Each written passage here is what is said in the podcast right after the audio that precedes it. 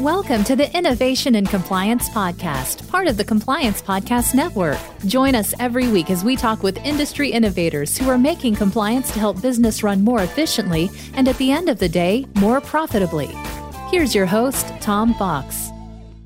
Hello, everyone. This is Tom Fox back for another episode, and you're in for a treat today because we have a guest with a little bit different focus that I was quite frankly very interested to read about his website, his background, and what he and his wife are doing. So, with that somewhat long winded introduction, let me introduce you to Eduardo Campos. And Eduardo, first of all, thank you for taking the time to visit with me today. Thank you for inviting me. So, Eduardo, you, your wife, and your organization do a lot of different things. But the first thing I wanted to visit with you today is the risks around cybersecurity. And I know that's on everyone's mind, literally from boards of directors down to people who have a computer on the shop room floor. So I was wondering if I could start off by asking a little bit about your professional background and how you got into looking at this particular risk. Well, I spent my last 13 years working for a large corporation that you might know, Microsoft and I've spent about 25 years in several different jobs working cybersecurity, sometimes advising clients when I was in PwC in South America and the UK, other times riding my own areas in Embraer, is a jet manufacturer based in Brazil, or in Bell Canada, in a large op- telecom operation in Brazil, a large telephone operator in Brazil. But uh, the most interesting thing in everything that I did in cybersecurity was always to focus on the human factor of cybersecurity. How the most expensive technology might fail if we do not prepare the human factor to help us spot threats and fight cyber criminals. Eduardo, how does techie jargon really facilitate the dangers around cybersecurity as a cybersecurity breach and the greater field of data privacy? Well, I had few experiences where I saw this firsthand when my own teams were preparing the organization to fight phishing, for example, scams via email. And they were using very technical terms. They were, even phishing, people thought, are you talking about going fishing? And instead of stopping and explaining to our end users in layman terms what we are trying to achieve. So when you keep tossing terms like digital rights management, file transfer protocol, and even worse, using acronyms, DRM, FTP, people are not going to understand what we're trying to do. And they might fail because they didn't know what to do. They didn't know what they were fighting against and what resources they had in their hands. Eduardo, my wife is a IT person at her corporation, and so I hear lots of those acronyms around the house. And I have to continually ask my wife, "Sorry, what does that mean? Could you explain that for me?" I finally got where I understand user acceptance testing, but that's really about it. So, why do you think cybersecurity experts in particular would have such a tough time simplifying things down to a layman's language or the average employee? Well, sometimes it is about feeling important. So, I have the power of the information and I know, know better. But in most cases, is the lack of skills. It's communication skills. And even in some cases, social skills.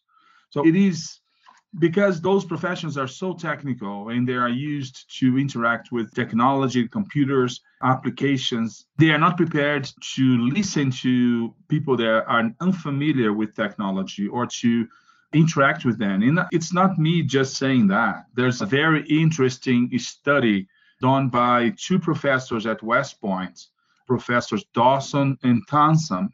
It's called The Future cybersecurity workforce going beyond technical skills.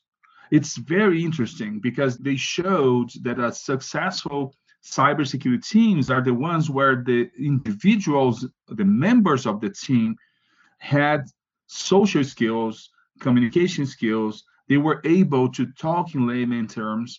They were able to interact with people.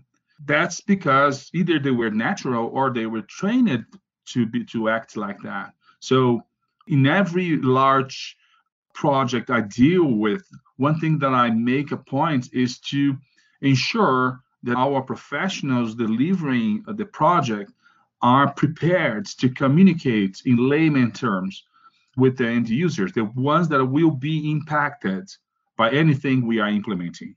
Eduardo, before this podcast started, I would have probably said that the training element and the communication element would be from the IT professional to the average employee or someone like myself. But after listening to you for a few minutes, I'm beginning to think that the training element and indeed the communication element perhaps should be directed to both the IT professional and the individual employee as well. You are right. When I was working for Bell Canada in Brazil, and we had an operation being created in 258 days in 70% of the Brazilian territory. I was helping to create the security department so from the ground up. So I partnered with the communications manager, a woman, very skillful communicator, and she helped me a lot because it was even worse. We had to prepare guidance and train our end users at all levels in French, in English, in Portuguese. So it was really complicated. But she was so, so very well prepared. She taught me so much about what to do and how to do it, when to listen, because in technology we tend to talk a lot and we are so excited with technology. And we forget about the other party, the, receiver of our message. So you are completely right. We need to think of a two way communication, a two way training approach. Eduardo, that really holds for I would say my people, the compliance people as well. And one of the things that I take from the compliance space is that the communications process does not start after you've been hired. It starts before you've been hired and it starts during the hiring process. Is that, at least from the compliance perspective, would that also hold true from cybersecurity for IT or a general technological expert that a company would hire that you need to look for good communicators and really facilitate those communication skills throughout the employment lifecycle? Yes, I agree that it starts with the hiring. It starts even earlier with the defining in designing the jobs that will deal with IT technology implementation of a cybersecurity program the development implementation. It is about focusing on the skills needed for the job to be well done, and then looking for during the recruiting, selection process, hiring process to look for people that uh, have those skills or that could be easily trained for those skills. So I can give you an example. I was in a group interview with Network World, a magazine focused on IT, and they were talking about the importance of communication skills and how to ensure IT professionals moving from the data center to the cloud, what skills they would need. And then we were talking about the need of not putting blame on the professionals only, but working together with HR in the corporations, in the organizations to design job descriptions that uh, talk about the skills, but not only technical skills, but social skills to interact with people, with the communication skills to talk to people, listening skills to listen to the people affected by the technology. Eduardo, I attend a lot of cybersecurity, fraud conferences, and others where there's a discussion, usually led by some cybersecurity expert. And almost every time when they turn to the issue of a company being breached, hacked, their defenses being overcome, it's because of a human error. There are, of course, situations where a technical breach could occur through something other than a human error. But I guess in your experiences, why are hackers so often able to trick employees? Is it that we are just taught to be too trusting? One reason could be that, but we can also step back and think about what's going on in terms of this ever increasing threat scenario.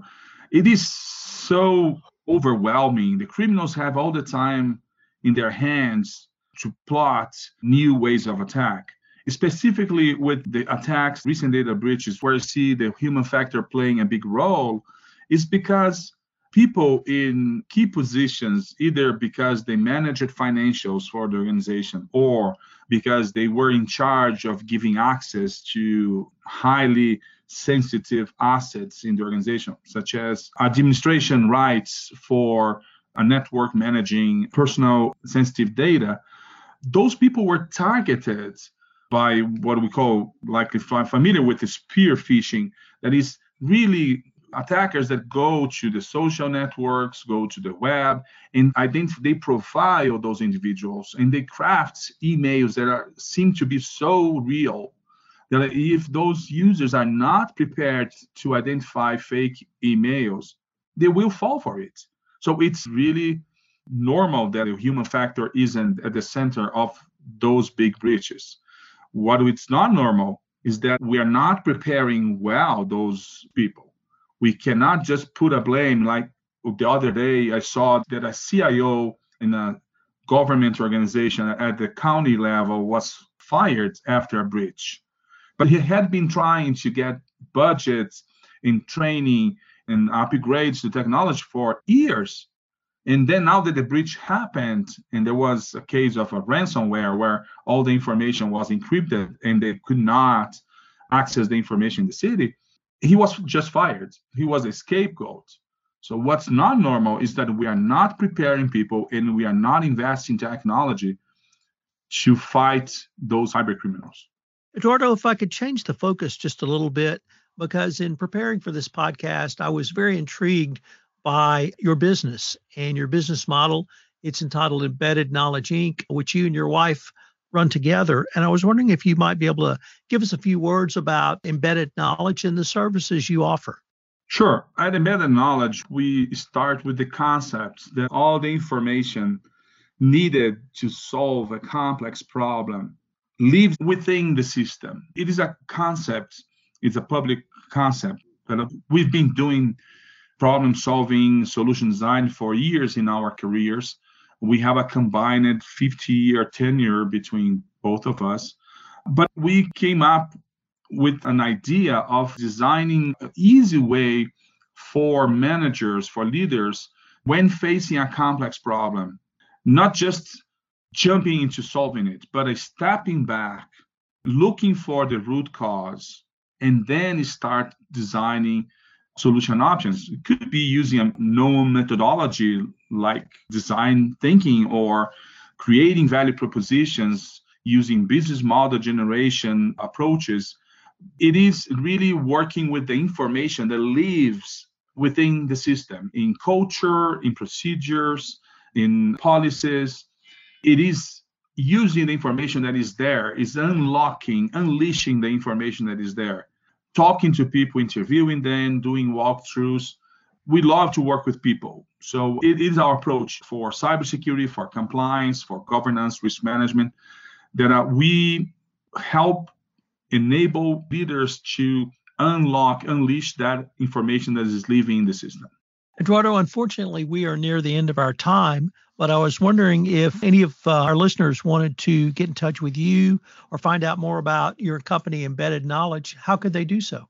Well, I'd say they could go to our book website because from there they can go to the Embedded Knowledge, they can download free chapter of our book from problem solving to solution design. We designing solutions for complex problems. It's eecampos.com W E C A M P O S dot com. From there, they can get in touch with us. They can download a free chapter of our book. There's a free assessment, 10 question quiz, where they can assess their organization's ability to design solutions for complex problems. It's for free. And there's also a newsletter. Eduardo, this has just been a fascinating interview, and I greatly look forward to continuing the conversation. Thank you so much for the opportunity. Simmons here. I love your podcasts. I've been through them. I highly recommend because your approach is what's winning in large organizations. If you're a compliance professional looking for a convenient and effective way to fulfill your continuing education requirements, go to fcpacompliancereport.com slash courses and choose from four hour-long training packages that will keep you current. That's fcpacompliancereport.com slash courses.